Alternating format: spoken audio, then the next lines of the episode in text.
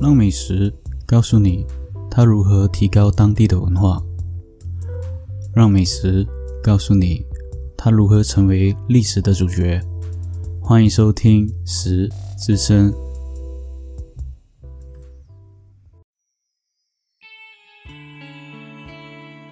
Hello，欢迎收听《食之声》，我是主持人 Roger。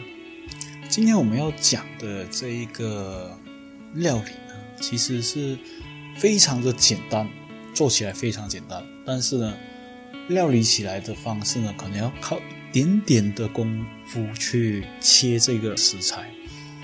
那在讲这个料理之前呢，一样要汇报啊我最近的情况啦，让观众知道更进一步的了解我最近的情况。呃，最近的情况是这样子，最近这一个星期呢，我都在积极的准备下一期关于棋谱的一些文案，也为了这个特辑花费了蛮多的时间去考虑要怎么让我的棋谱的节目变相更容易给大众接受的这一方面。所以呢，假如说有心听的观众呢，或者是有持续支持时辰的观众呢，可以期待一下。嗯，在农历七月，我会说一些关于我在澳门的工作的东西，或是个人的经验，在棋谱的这个节目里面。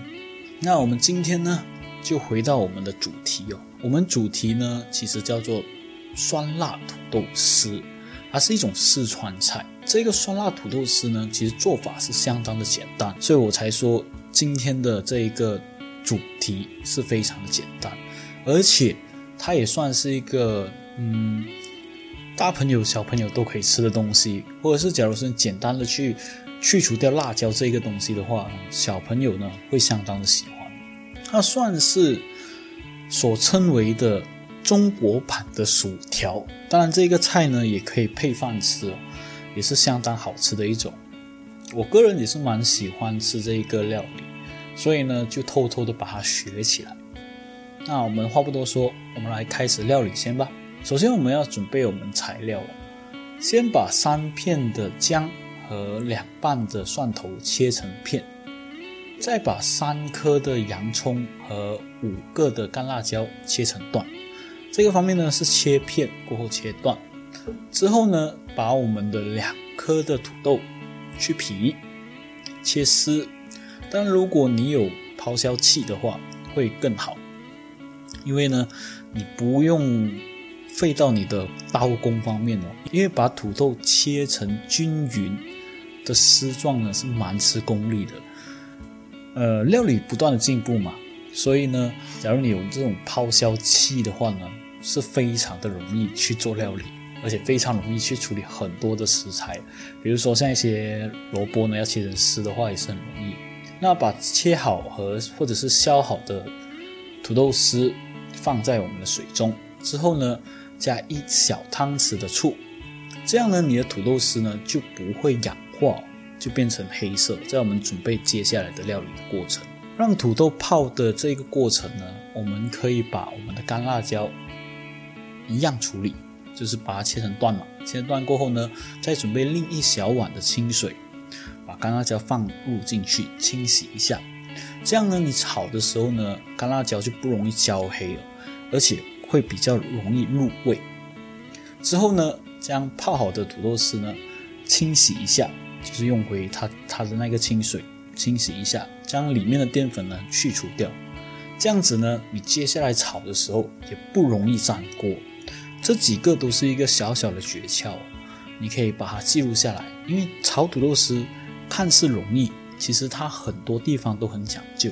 就比如说，我们把这个土豆丝去除淀粉过后呢，我们要准备一个开水，然后将土豆丝呢放入里面，捞一个十秒，再把土豆丝放入冷水，之后将冷水呢和土豆丝分开哦。这个做法呢，主要是把你的土豆丝的口感变成更加的清脆，咬上去有一种。脆脆的感觉。最后就是我们要翻炒我们的土豆丝。翻炒土豆丝，先准备三汤匙的油，放入热锅里面或者是平底锅里面去加热。过后呢，准备我们的姜，还有我们的蒜头啊，切成片嘛，和我们的干辣椒用小火呢去爆香它，然后再倒入我们的土豆丝，均匀的去翻炒，过后再倒入我们刚刚所切断的青葱。将青葱倒入过后呢，加入我们的调味料，调味料就是以下：盐一小汤匙，白糖一小汤匙，之后就是我们的醋一汤匙，然后用大火呢翻炒一个十秒，那就可以上桌了。是不是整个过程呢非常的简单？只要你处理好你的土豆丝，或者是处理好你的干辣椒，这样子呢，你炒出来的。土豆丝呢，就刚刚好，又口感又酥脆，而且又不容易粘锅。当然，如果你想吃比较辣的，或是你个人比较想吃呃辣一点的，你可以加一些辣椒油在土豆丝里面翻炒，翻炒过后才上桌。辣椒油可以在最后一个部分做，就加上去过后就再翻炒，均匀的把它的辣椒油的辣的部分呢，均匀的在土豆丝上面。这样子的，你的土豆丝呢，就完完全全正宗的，又辣又酸，所谓的酸辣土豆丝。那我们说完料理的部分呢，接下来就要说我们的故事的部分，或者是可以说是介绍的部分。那我们故事开始吧。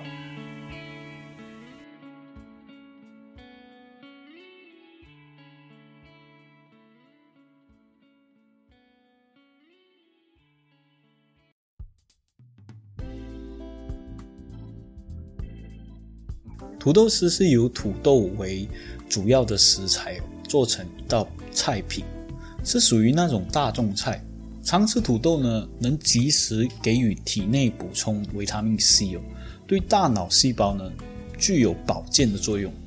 而中医认为呢，土豆性脾，有和胃、调中、健脾、益气的功效，能改善肠胃的功能，对十二指肠溃。或者是痔疮引起的便秘问题呢，也能得到一定的治疗。土豆中含有丰富的钾元素，它可以有效的提防高血压。其实有关历史的记载或者是考证哦，土豆从呃带入中国的这个时间段呢，是在明朝万历年间，一五七三年到一六一九年之间。万历年间的江一奎呢，有写一本书哦。著名叫做《长安刻画》，记载了明朝中叶的地方的历史还有地理。在第二件《皇都杂记》中呢，也有记载，当时候北京地区呢就已经有这个土豆。此外，台湾闽南沿海地带因为贸易的关系，土豆传入和种植的时间呢也相当的早。美国植物传播的记载里面呢，早在一六五零年，曾经到过台湾的船长日记里面有写到。对于土豆相关的描述，也提及了是由菲律宾所传入到了台湾。十九世纪中期到二十世纪四十年代，由于很多层的历史原因，外国的殖民者、冒险家、传教士、商人等等都涌入了中国，土豆传播的途径呢范围也扩大，同时驯化了很多品种，也不断的增加，不同的地区。对于老百姓来说，有不同的做法，或者是不同的叫法。比如说，北方人呢会叫这一些叫做土豆、地豆或者是地蛋，而南方人呢会叫这些叫做马铃薯、荷兰薯或者是洋山芋等等。换言之，叫来叫去呢，这个还是一个叫做土豆。而酸辣土豆丝的另一个主角呢，就是辣椒，同样来之不易。而辣椒这个东西呢，最要感谢的一个人呢，叫做哥伦布。因为没有哥伦布的话，就没有川菜、地三鲜或者是西红柿炒鸡蛋。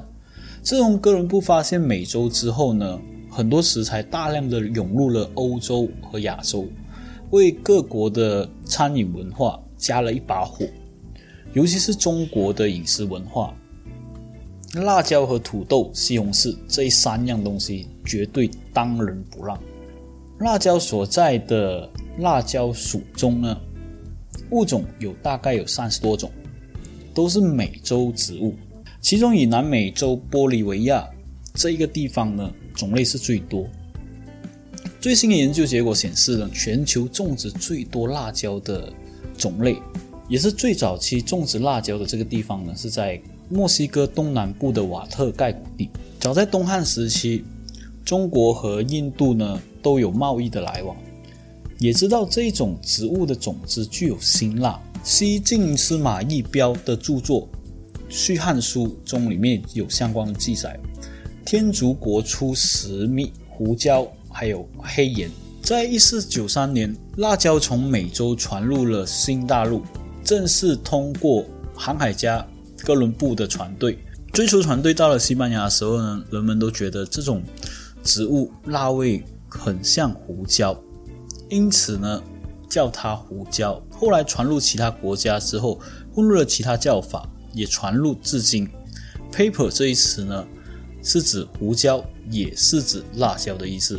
中国有关辣椒的最早记载是在明代时期嘛。戏曲家和养生家的高廉著作中，《寻声巴蜀》中里面有记载。这时候有说明哦，其实高廉先生是浙江乾县人，而在浙江地区呢，也是最早记载有辣椒的这个东西哦。因此呢，辣椒很可能是从海上传入了浙江，过后呢，才蔓延到世界各地。提到辣椒呢，大多数人呢就会想到了川菜或者是湘菜。然而在事实上，川湘两地大范围食用辣椒的时间呢，最早期是在嘉庆年间（一七九六年到一八二零年）期间，而川菜和湘菜的菜色形成呢，更到了十九世纪后期才形成。不管怎么说，一盘简简单单的、清脆可口的酸辣土豆丝，的确来者不易。期间呢，经过了不少的大风大浪，不少的旅途。也一步一步从南美大陆走入了中国，更加慢慢的形成了来之不易的酸辣土豆丝。今天节目呢，其实差不多到这里就该结束了。讲到土豆丝，其实它是一个很简单的菜，但是它的原材料呢，是多么的不简单，多么的来之不易。如果没有哥伦布的发现，或者是哥伦布的贸易。基本上这一个原材料很难传入了中国，也很难发现出这种美味的食物，更不可能会有今天的这一期了。所以，喜欢我的节目的话，欢迎你继续收听哦。感谢你收听，拜拜。好了，我们的故事听到这边就完结啦。喜欢收听我的频道的话，欢迎你点赞、分享、留言，还有给个五星好评。想要收听我的频道的话，欢迎你去各大平台：First Story、Spotify、KKBox、Apple Podcasts，还有 Google Podcasts。当然，假如你要听到我更多的声音的话，你可以支持一下我们的棋谱。感谢你的收听，拜拜。